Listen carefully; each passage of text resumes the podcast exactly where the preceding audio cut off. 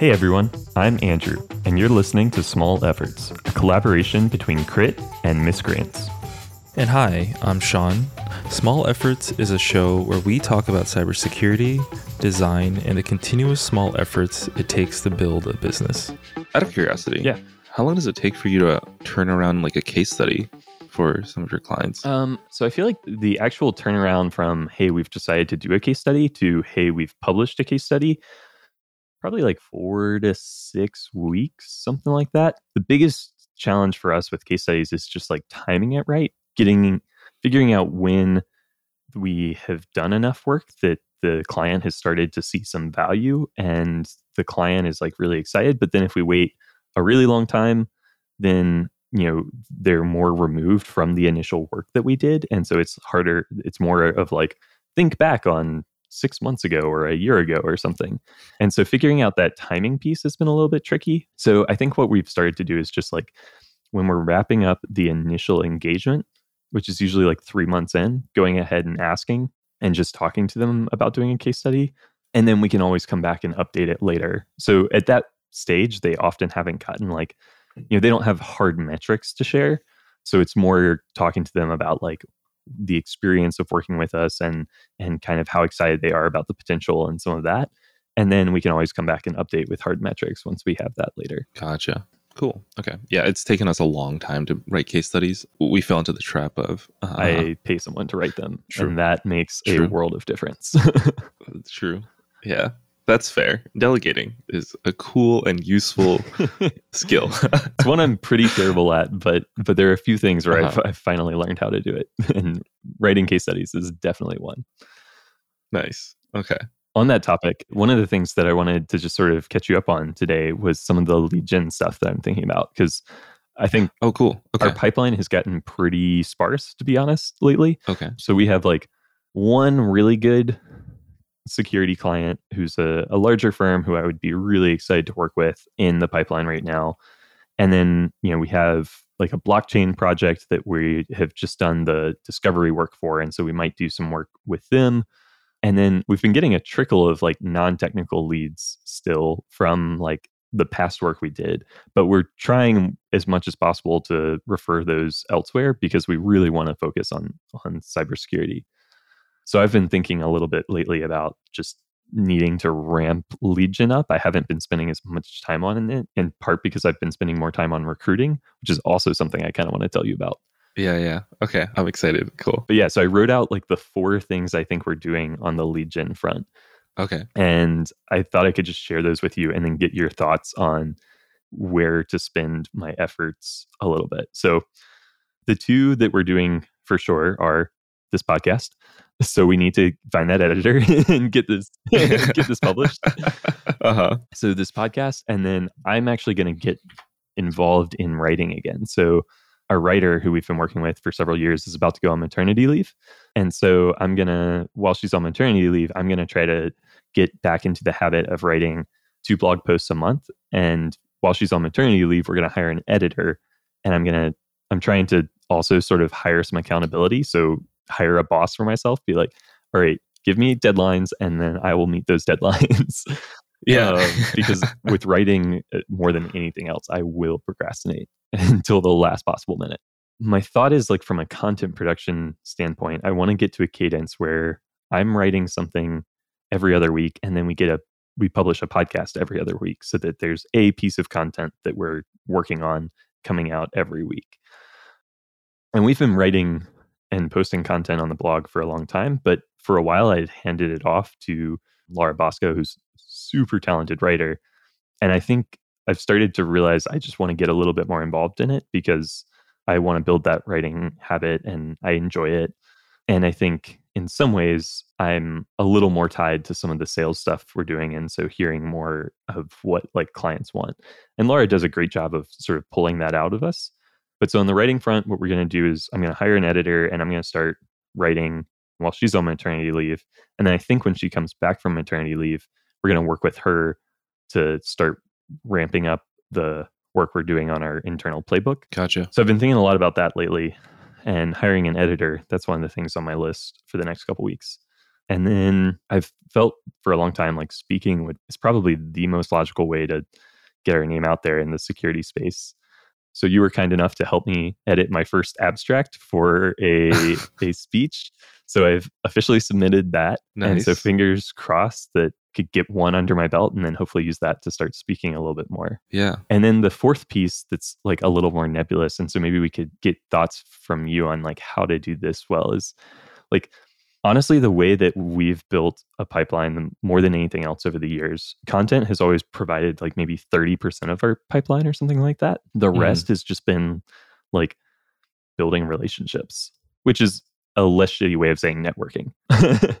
But a i'm not 100% sure like how to network in this space yet.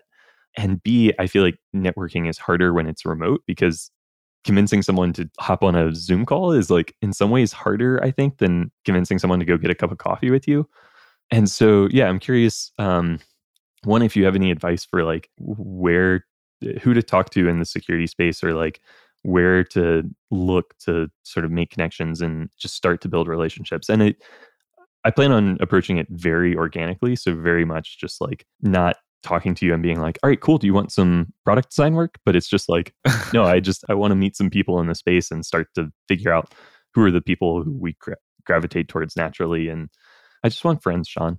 I want some security friends. I get that. So, yeah, do you have any thoughts on like people we should talk to or where to like just sort of hang out? And then do you have any thoughts on how to make that ask for like, hey, do you want to hop on a, a Zoom call? How do you make that not suck? Yeah. The first three are awesome. Mhm. I mean, same in terms of lead gen. This podcast, I've reserved Saturdays as my like writing day. It's really just like a dump of my thoughts and forcing myself to kind of like sit in front of a computer and just like de-stress and journal down. I don't know, like just write everything. That, that's also my small effort of the week, by the way. Nice. cool, cool. just writing more. And then Real quick, are you mostly doing sort of journaling for yourself or are you planning to publish some of that writing? publish, publish, publish. So less actually Have you published anything yet? No, Okay, no, cool. no, no. Everything sits in a Notion and and is still like very scrambled. I think for me, the the writing has been me. I think on, on a lot of pitches and calls and whatnot with like either pros- prospective clients or, or current clients, there's a lot of ideas and things I talk about, but it hasn't put into words and Yeah. into something that I feel is defensible. And I've been trying to also create like this culture of just written word within miscreants, just getting everyone to write a little bit more, kind of stealing that from like Amazon and Bezos's like concept of like writing memos to each other. But anyway, just so super excited to kind of hear you, you doing those three things. I'm excited. I hope your talk gets submitted. I think it's very needed and it's a different perspective for people who are looking or have thought about found like being a founder in security and i think that there's a lot of like security people out there who could be founders because of the tools they build and all these things they build for the community and just have never thought about kind of like monetizing it or, or building a company out of it Awesome. I really appreciate that. And for any listeners, the so the the gist of the talk that I submitted is we've now worked with I want to say like six or seven cybersecurity founders over the last like two years. And so I'm trying to pull four lessons from three of the founders who we've built really strong relationships with and just sharing what we've learned from working with them and what sort of strategies they've used that have worked well. So I'm excited about it too. And yeah, really appreciate your help on that one. On the writing thing, real quick, I think I might set you a challenge. I think we should. okay What would be a good challenge that would motivate you to have something published by our next episode? Do you want to just say on air right now that you're going to have something published by our next episode? sure when is our next episode coming out two weeks. Two weeks. two weeks two weeks yeah, i can have something done in two weeks you owe me chick-fil-a if i Okay. All right. if I will buy you Chick fil A. I will, yeah, I will totally buy you Chick fil A if you have something published in two weeks. And if you don't, you have to buy me Chick fil A. okay oh i was gonna buy you chick-fil-a if you have something Oh, published in okay, two okay, weeks that works as too. well so That works too. yeah yeah yeah but we can make it a win-win it doesn't have to be zero sum we can both eat chick-fil-a together on the next call it'll be a really like gross call of hearing us just eat yeah All right, cool. i found out the other day i really don't like those noises Oh, I hate the them way. so much. What uh misophonia? Yeah, misophonia. I just I learned that word off like someone else's podcast. I was like, oh, that's why it aggravates me. Here's the thing though. uh-huh. Is there anyone on earth who doesn't have misophonia? Like, is there anyone who actually likes hearing smacking, like chewing noises? Yeah, most like people in Asia. Really? Oh, that's a yeah, thing. yeah. It's is like it's thing, isn't it? respectful to eat so loudly. Yeah, yeah, yeah. In in Japan, you have to like not that you have to, but it's like respectful to slurp your noodles. Like chewing with your mouth closed has never been a thing in Chinese culture. It was something like taught to me as I became westernized, I guess, for lack of a better term. Um, Oh, my mom used to give me so much. I have horrible allergies, and so I like can't breathe through my nose very well, or couldn't yeah, as a kid. And so like I would always smack, and my mom would get on my case, like yeah, no smacking, no elbows on the table, napkin in your lap. Yeah. just you other know what? things. Etiquette is important. Maybe I don't know. I have mixed feelings on it. It's it, Yeah, it, it can go overboard and it can be bullshit, but also like teaching people to be considerate of the people around them, I think is a valid thing. Yeah, agreed. Anyway, back to writing. Yeah. So yeah, you were telling me a little bit about writing. Have you thought about doing any speaking? Yeah, so actually I've been working on a presentation. It's been something I've been I've given in like a closed room, close Zoom conversations. It's just about like cybersecurity like product design slash implementing more let me think about how to say this. It's like a mini talk slash pitch often on how we can make cybersecurity products more fun or more enjoyable as a user experience. I think the premise is that like there's like a UX hierarchy of needs, right? You go from like having a functional product or like like a competent product to eventually having like a convenient product. And I think a lot of UX design gets to this level of convenience. And I think it takes a long time to get to this level of convenience. But once you're there, there's also other things you can do in terms of like making it something that people really love and getting people that actually evangelize your product. Like, I mean, a good example of this is like what you did with GreyNoise, or what you guys did with GreyNoise, right? Like, I think that there's such an opportunity for cybersecurity product design to be so much better because of how quickly users kind of rallied around a well-designed product. And I think that, yeah, that's kind of like the premise of of the conversation. One of the big challenges we always have face is in like the product strategy sessions we do on that front is like yeah, how do you make time for those little what we're talking about is taking the time to create those little elements of delight like creating those those little details that make an experience elevate an experience from like cool i'm using a software product to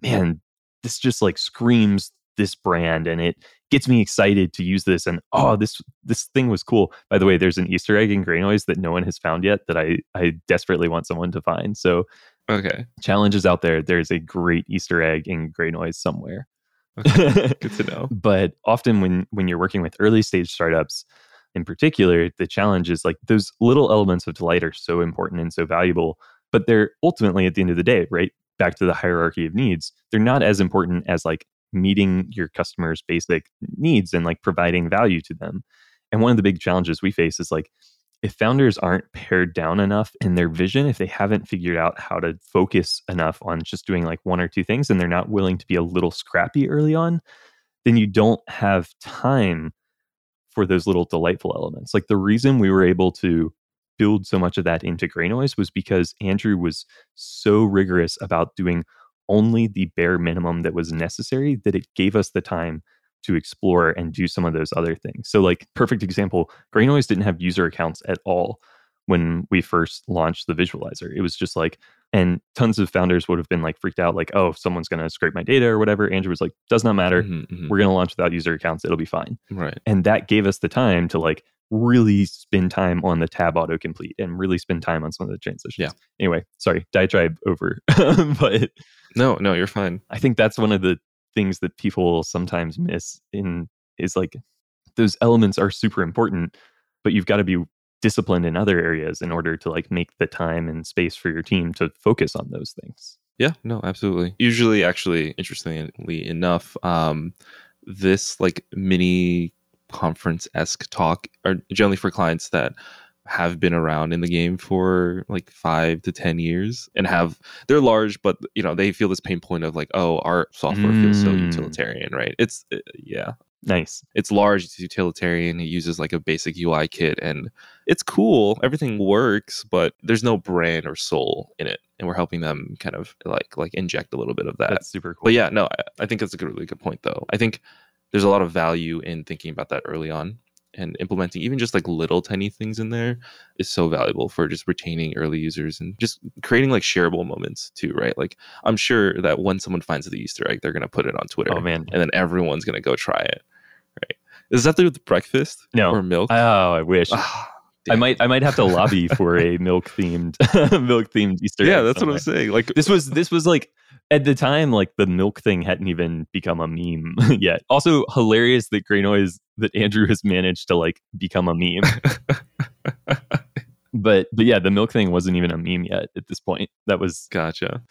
yeah, we uh we really want to start working with more folks like what you just described. You know, our background is so much early stage, like seed stage, and we're doing some work for a company right now who's a little more established, like 50 to 80 people.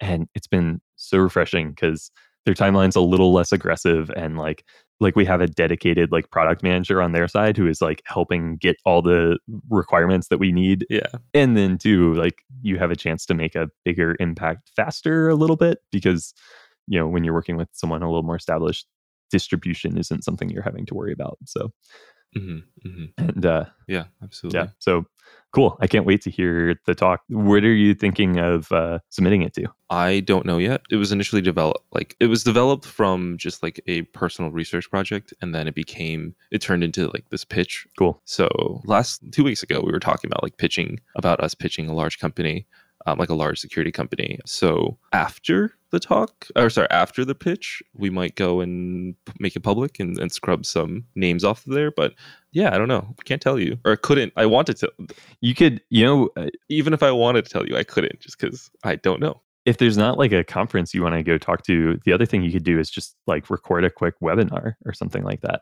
Yeah. and release it that way it could be cool Yeah. Well, actually, this is part of the writing I was telling you about. Cool. So the whole idea is to do like a miscreants newsletter called Mindshare. nice very much about branding and marketing and also a little bit of product, but mainly about branding and design within cybersecurity and how to capture more mind share, like build more memorable brands, more product, more memorable product experiences, etc.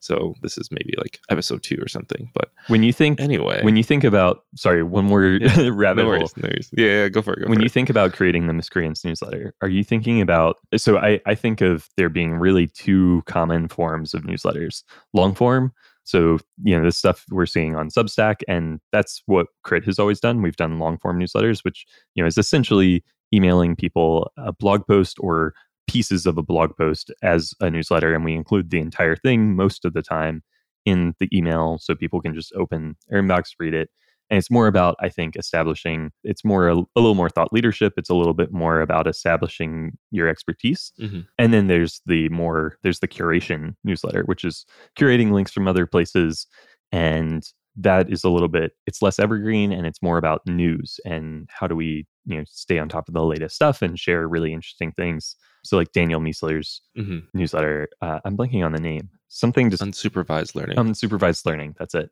yeah, yeah, long time subscriber. I love that newsletter. It's great. It's fantastic. I love curated newsletters, but I also really appreciate a couple of long form ones. So I'm curious, when you say you're thinking about starting a miscreants newsletter, which have you thought about which path you want to go down? Yeah. Yeah, yeah, no, it's definitely long form. It's a lot of those ideas that usually get brought up in conversations, like our conversations, where I find the confidence to tell you like all these concepts and theories that are in my head, and now I'm, I want to put it on paper and actually, well, digital paper and publish it. Yeah, That is almost exactly like what I hope to do with, with this podcast too. Is like sort of test ideas with each other and like bounce some stuff off for sure. and then like when there's something that feels good and like we've sort of worked it out out loud then go and write about it and post it on places Yeah, no, absolutely. I mean, the good thing is this is almost kind of like how to seed an audience and get them ready for a potential like larger post that's more thought out and less just like two guys on the internet like jamming on something. by the right? way So- funny newsletter uh, story one of our two of our most active newsletter subscribers are my mom and austin's mom and i almost without fail when i send a newsletter so a lot of the newsletters have for the past couple of years have come from Laura. If one comes from me, my mom will almost always reply. so I gotta I gotta reply this morning to my latest blog post, and That's awesome. it's so funny. But uh, at the same time, I totally appreciate it. Like yeah. having a little mom support is never a bad thing. Yeah. No, absolutely. my biggest listener of the previous podcast I was doing, um, which we'll get into because it's related to networking, but was my mom. Like, she doesn't have like a grasp of the English language. She speaks Chinese mainly, and it, her biggest complaint is it's an interview style podcast, but her biggest complaint is you don't talk enough on it. Like, why don't you talk more? It's like, well, because well, she'll love this about- one then. yeah, She'll love small efforts. That's true. I think she'll be excited to hear me do a podcast again. I think she every single time I go home, she's like, "Oh, when are you gonna when are you gonna be on the radio again?" I love that so much. yeah, That's so great. super cute. What's your mom's name? Her English name is Shuli, Okay. and then her Chinese name is Shuling. Shouts out to moms. My mom's name is Allison. It's also Mother's Day this Sunday. yeah, I know. I was just gonna say, yeah, I have an idea for Mother's Day, which I guess I can talk about because that's that's maybe getting yeah. I mean, it'll come. It'll off come out. It'll come out after Mother's Yeah, Day. yeah. right? But this is just getting even more off topic but so i'm moving to detroit in june and so i i thought it might be fun to buy my mom a gift certificate to a restaurant in detroit a to like sort of help restaurants and b to force my mom to come visit me in detroit um so i think i might for mother's day buy her a gift certificate to a, a, a cool restaurant in detroit nice. I should also do that for my mom. buy, buy your mom a, a gift Yeah, certificate, gift to a certificate to restaurant in detroit, yeah, yeah. yeah, no, I think I think I'm gonna I'm heading back, take her to dinner. Cool. And the rest of the family too. Yeah. nice Yeah. Shouts out to Allison as well, if you're listening. Andrew's pretty cool. So, uh, so networking. Yes, networking, networking, networking. This is why I brought up the podcast. So, besides just kind of like meeting people at conferences, which is a big part of networking, in my opinion, meeting people who I think were a little bit more influential in, or, or who are a little bit more influential in our security community. Not so much in like an influencer type of way, but just because they often are the ones who are less afraid of saying controversial things, or some people who are just generally well respected and whatnot. That was, I think, in large in part because I was doing a podcast and interviewing them. I think it helped a lot. And I think, you know, we can do that with this show as well. But I think bringing in even just like security agency owners or security, you know, firm owners, or I think would be super cool. Just even finding parallels or having conversations. I think that was a big part in how I got connected. A lot of, I think the security world's still really small. So after any like good conversation, they were always like, "Oh, you should talk to like this person or this person," and it just became this, you know, uh, this this like, like kind of a tree. yeah, exactly, exactly. In my head, I was thinking like fractals for some reason, that, but that works too. yeah it just it just branched out and then that they helped me connect a lot but i think in terms of hitting someone up on twitter or hitting up someone for a zoom call usually i think So, have you done that? Do you do any of that? Just like, yeah cool. yeah yeah i think that's you know how i got people on for the podcast in the first place was just kind of dming random people and like 90% of them i think responded Cool. to be honest and i think that it doesn't have to be I don't think it even has to be a podcast. I think there's people that I've met just DMing and talking to, and I think it's just you know in response to something they they said um, or something pressing or anything like that. Yeah. Um, One other thing we've done, so we did this like with when we were doing customer interviews, is we reached out to some people. And to be fair, we started with our clients. And so those were obviously very warm intros. Uh, if our clients won't talk to us, we've got a problem. Um, but but then we did like sort of a next level of like prospects. So like people who had reached out to us at some point but hadn't become clients.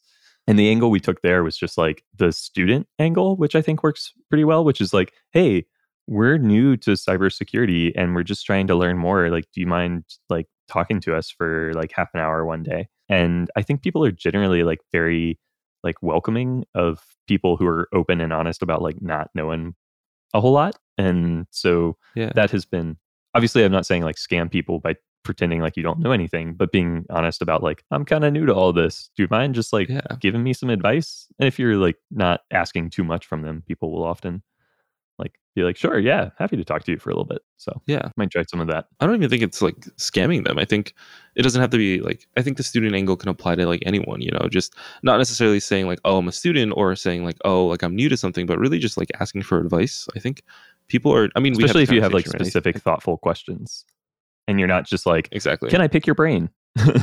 if you, Yeah, as long yeah, as you yeah, don't no. say, "Can I pick your brain?" you've got a decent shot. yeah. Well, well, there's two things. You can, you can't say that, and you can't say, "Can you teach me how to hack?" Yeah. So that's like, that's that's the biggest. like, I think that's like the biggest. Meme I don't think I've ever just- had anyone ask me to teach them how to hack. So I mostly get the pick your brain thing in my inbox. Gotcha, gotcha. I mean, that's that's how we met, right? Like, that's, so. That's, Yeah. you slid into my DMs and were like, "Sup, dude?" like, that sounds right. Yeah, that sounds like me. yeah, and it was like, "Let's hop on a call." um, and then, do we hop on a call like literally five minutes within? I think I think you might have been like, "Hey, I'm free now," and I was like, "Yeah, I am too." Cool. Okay. I'm pretty sure we did. Yeah. Yeah.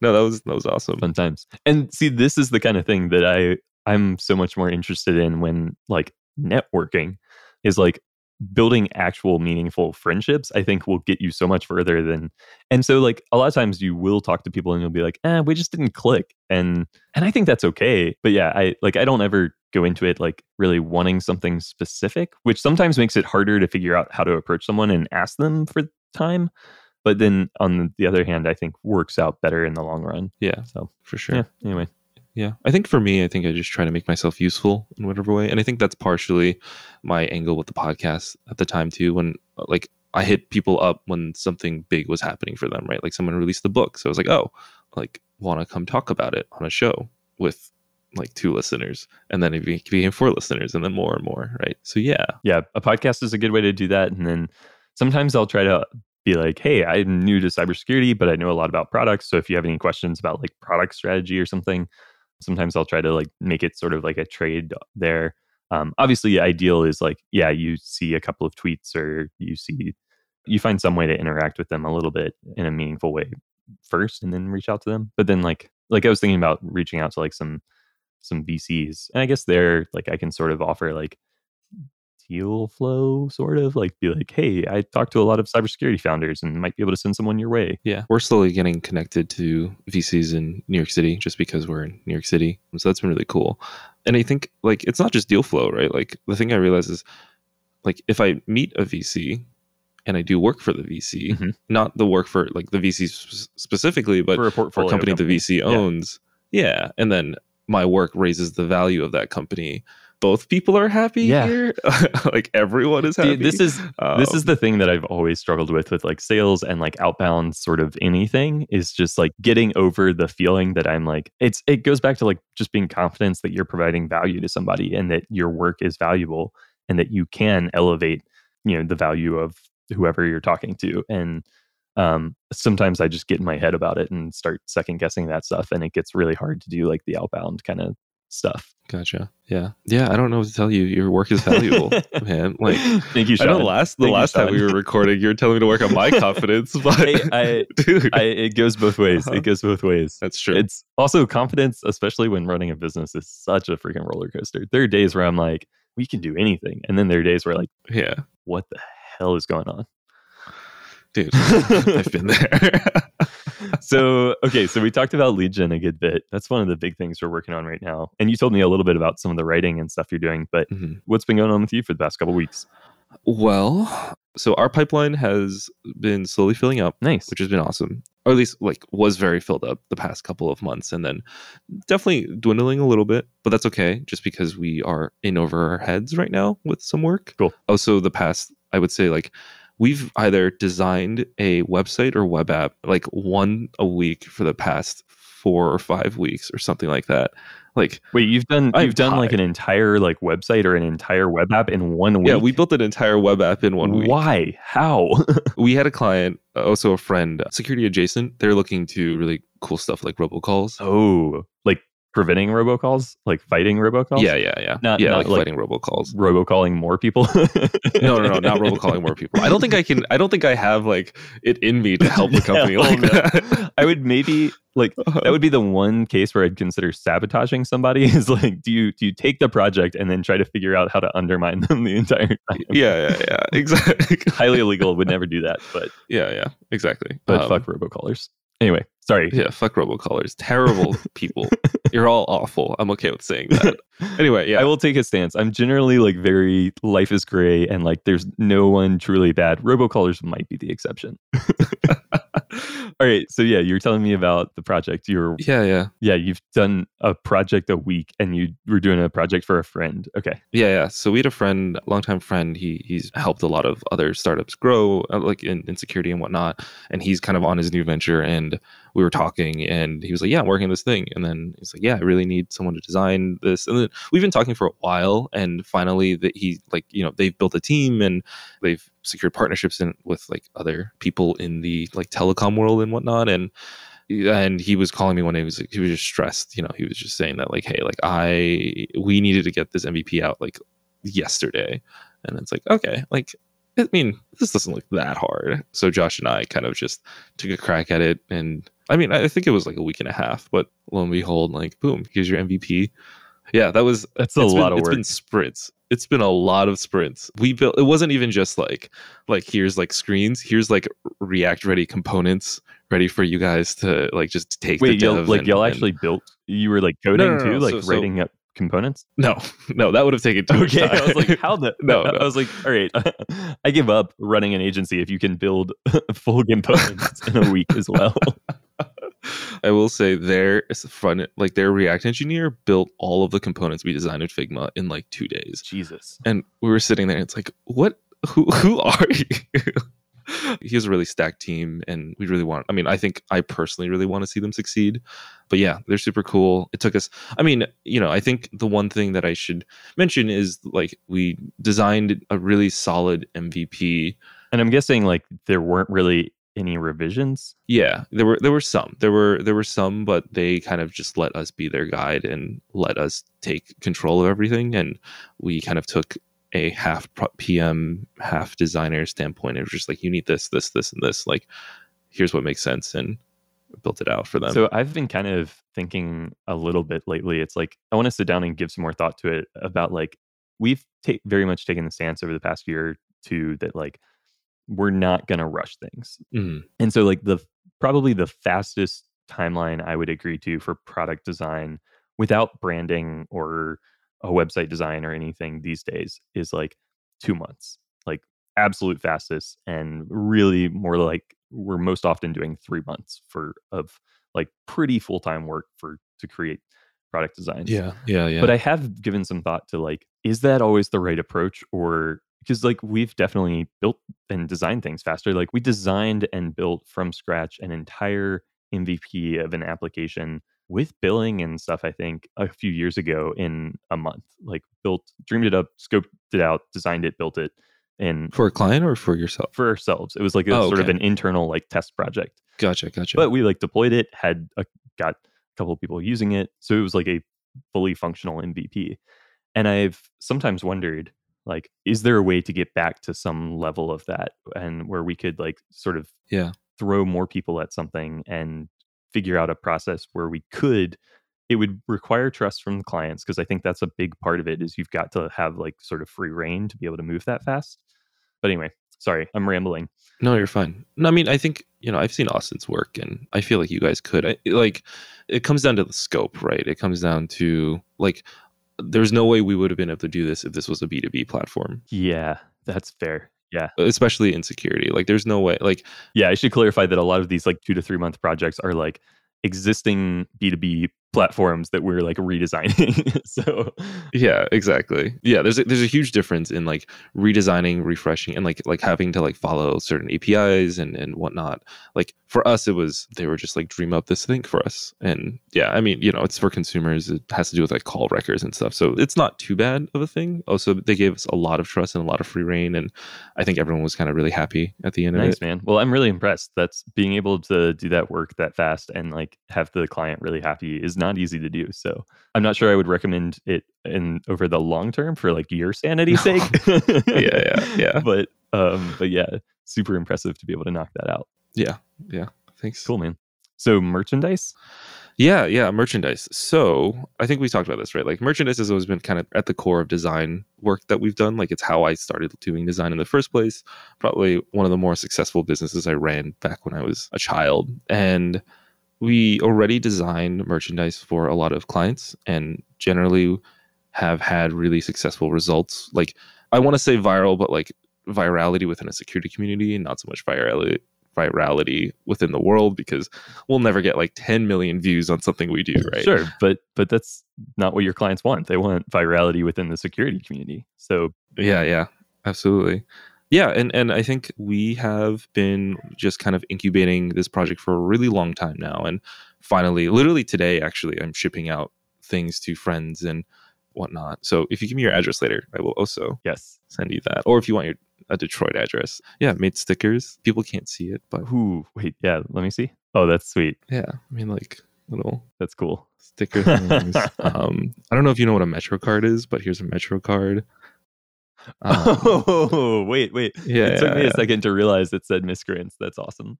yeah yeah link the show notes if you guys want to buy merchandise yeah part of our so so two things right one we are So do you consider this building merch or do you consider it swag? Like, are you planning on giving most of this stuff away to promote miscreants or are you planning on selling it or both? it's merch merch not swag if anything i don't even love calling it merch it's it's a cybersecurity like streetwear line or cybersecurity like fashion line Cool. right like it's i think that it's something it's so here's the pitch Okay. right Hit me. miscreants is becoming uh, like besides like miscreants the studio miscreants the agency like like that stuff like miscreants is the name for our like cybersecurity lifestyle brand Okay. and the idea is that there's so much like we've designed so much swag and merchandise over the past however many years and swag is cool and all that but it creates a lot of just waste and it's not always with quality products it's with like really cheap blanks and it's like quick prints and you end up ha- like getting all this stuff that you don't really want to wear right? And a lot of times os-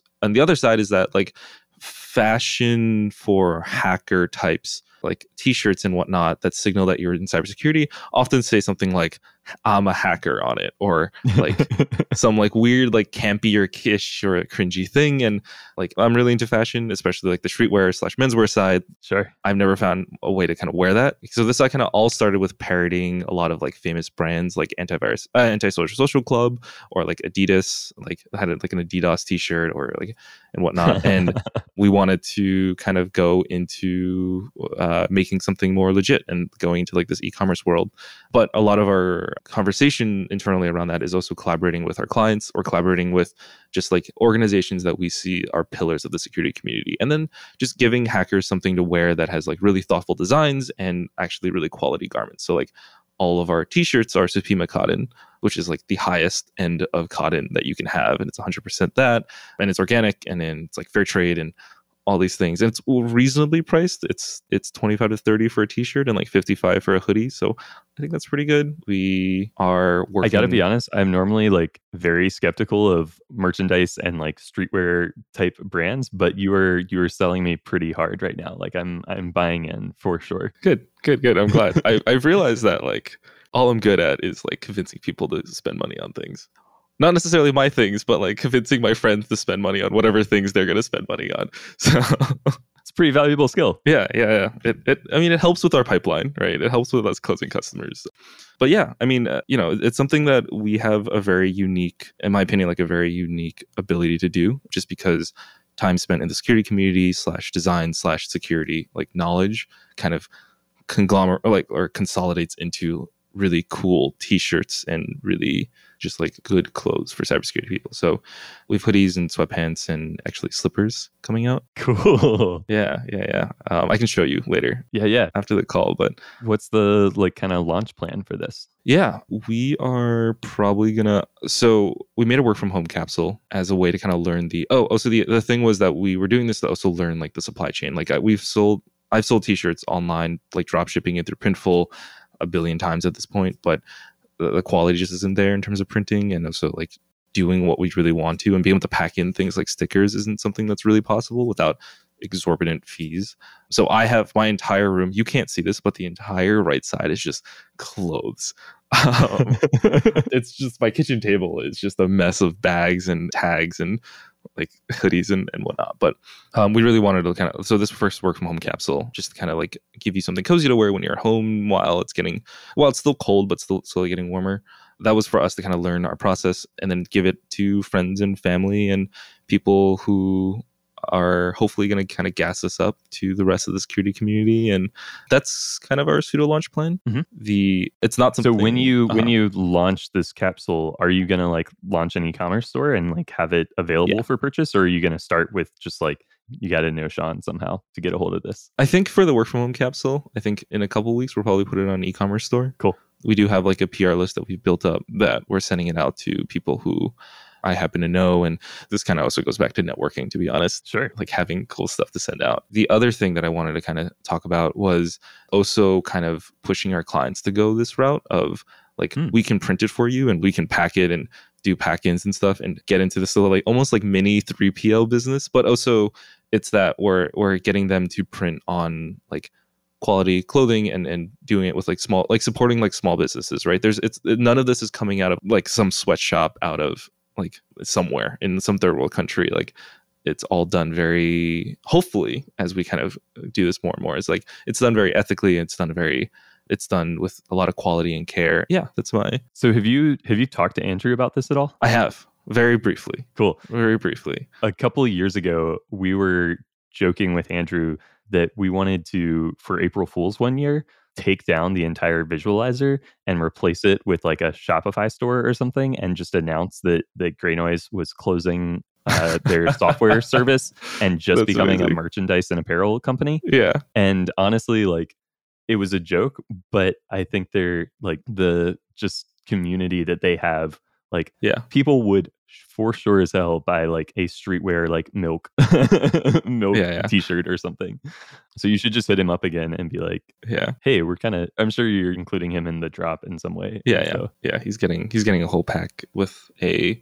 So two things. One, that's something we should totally work together on that would be fun that'd be fun because I love I love that idea, and also we can kind of design and supply that merchandise if you want to work on the store, and um, so that's pretty awesome. But there may or may not be a special GreyNoise unofficial T-shirt or unofficial GreyNoise merch T-shirt in his package that he might get. Yeah, we'll see if he likes it or not.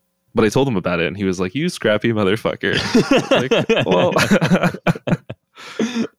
these ideas keep like ruminating in my head, and I just want it to exist now. Um, I don't really care if you like screen it, but printing? So we work with like a very small local screen printer near me. cool i wasn't sure if you had She- like gotten into screen printing yourself because um, i'm not gonna lie the thought has crossed my mind before and i have like i had a friend in college who like started screen printing like bought a screen printer and like started doing some like like a little tabletop screen printer and started doing some fun stuff with it but I did try that. I did try that once. It's cool, but I think the level, the depth of knowledge our printer has is insane. Like I thought screen printing was pretty easy. I thought it was like, you know, you get plastisol ink and then you just scrub it Mhm. and you're good. But like I saw her work and she and the and like her like the guy who like pulls it like she kind of like manages like color and quality and like they go back and forth with samples over and over again until they find something that like actually is really really solid so cool like all the depth of knowledge she has is not something I think I can learn. I love meeting people like that who are just like intensely like have this incredible expertise in this very in this thing that I've never spent any time thinking about. Like I as part of this recruiting effort that we did, I found this whole blog of like somebody who was like their whole thing was figuring out how to like game like LinkedIn and Google search to like find candidates and they like had an entire blog with years of content dedicated to how do you they call it x-ray searching when you use like google to search another platform and Okay, okay. so like yeah, yeah. x-ray searching to search like twitter or facebook or linkedin for candidates and stuff Yeah. and like you know just had years of content on how do you craft searches to like find the right candidates so fascinating Yeah, nice. It's a little bit of OSINT right there. yeah, yeah, it's basically OSINT, but recruiters. So Yeah. maybe a pro tip to uh, recruiters probably get paid a shit ton of money. I was going to say if if security people are looking for more OSINT like experts, maybe uh, tap into the recruiting industry because they're apparently some very good. Um, Yeah. some very good people there. No, there, there definitely are. I think that's always my way of kind of talking to non-security people who, like, I don't have any like Gen Z slash millennial friend who hasn't like said the word, "Oh, I stalked you on Instagram." Mhm. Not to me specifically, but like you know, stalking someone on Instagram. Like that's basically like OSINT, right? And like I think there's a lot of people who, especially in New York City, when you like. I think like when people like meet people on like like a dating app or something, they kind of like do their preliminary OSINT to make sure they're not a serial killer. So that's always like a fun. I think OSINT exists in so many areas that it is one of the easiest ways to make like security accessible to non-security people. When I went to DEF CON for the first time a year and a half, two years ago, the thing that I was like had the most fun with was watching the live social engineering competition. It was so much fun to watch these people like genuinely call like yeah. gun companies and, and try to get information from them. Like so fascinating. Uh, yeah. Anything else you want to touch on before we before we wrap up? Well, I was going to say you want to talk about recruiting, and I was kind of curious. We're nearing our cutoff, so do you want to save that for next time? I maybe by then I'll have I'll have some more results. Sure, we'll talk about recruiting next time. Cool. Cool, man. This was fun. What was your are we doing small effort you're going to do in the next 2 weeks or a small effort you did in the past 2 weeks? Past two weeks. Past two weeks. Okay. All right, what was your one small effort of the past 2 weeks? My one small effort was to start jotting things down in a journal more so that I can go and like write and jotting down ideas and whatnot. I think really putting things on paper is my small effort. Cool. partially also because of this podcast that I have to like I can't remember one week before and what happened, so I have to like keep it on paper. Nice, Love it. nice. Let's see. What's yours? Yeah. My small effort of the past two weeks. So a big effort. I didn't get into this at all, and now's not the time. But my girlfriend's cat went missing, Uh-huh. and um, Yes. huge saga to find this cat. Um, the cat is now safe and home after being missing for two whole weeks. Good. We had wildlife cameras, we had traps, we had knocked on Wow. 75 doors or more. We like blanketed like a two square mile area or something like that. Maybe one square mile. I don't know. But okay. Uh, so that was my big effort of the past week was searching for this cat. And small effort of the past two week. I guess this counts as a small effort. It was like big to get started, but then once I like got into a rhythm, it becomes more of a small effort. So on the recruiting front, I've been doing a bunch of outbound emails, sending a bunch of outbound emails to potential candidates. And I've gotten a really good into a really good flow with like a good template. And I've been getting about a 50% response rate Mhm. and not positive response rate, but a 50% response rate, which I'm taking as good for any cold email. Yeah. And uh, so, yeah, like last several times I've just like sat down and like I'll just sit down for like an hour or two and just like send a bunch of emails to folks, like telling them why I think they're cool and asking if they want to talk. So, just I think that's something I'm going to try to start incorporating Mhm. and just making it kind of like maybe even making it a weekly habit or something. I'm not sure, but Yeah. I think you could do like 50% that and 50% networking, right? Like just reach out and go like, "Hey, I think you're cool. Let's chat." I think you could even do that via LinkedIn, honestly, but yeah, no, that's awesome. cool. Cool. Well, uh, I think that's a wrap on episode one. Enjoyed it, man. Yeah. That was awesome. That was really fun. Cool. Take care. Cool. Thanks. You too. Peace. You just listened to Small Efforts, a podcast collaboration between Krit and Miscreants, hosted by Sean Sun and Andrew Askins. Sean is a hacker turned designer and the founder of Miscreants, a creative agency building memorable brand and product experiences for cybersecurity ventures. Andrew is an engineer turned CEO and the founder of Krit, a product design agency that helps cybersecurity founders create better products. If you enjoyed this podcast, rate us on Apple Podcasts and share it with your friends. You can check us out at smalleffortspod, P-O-D, dot com. Thanks for listening. See you next episode.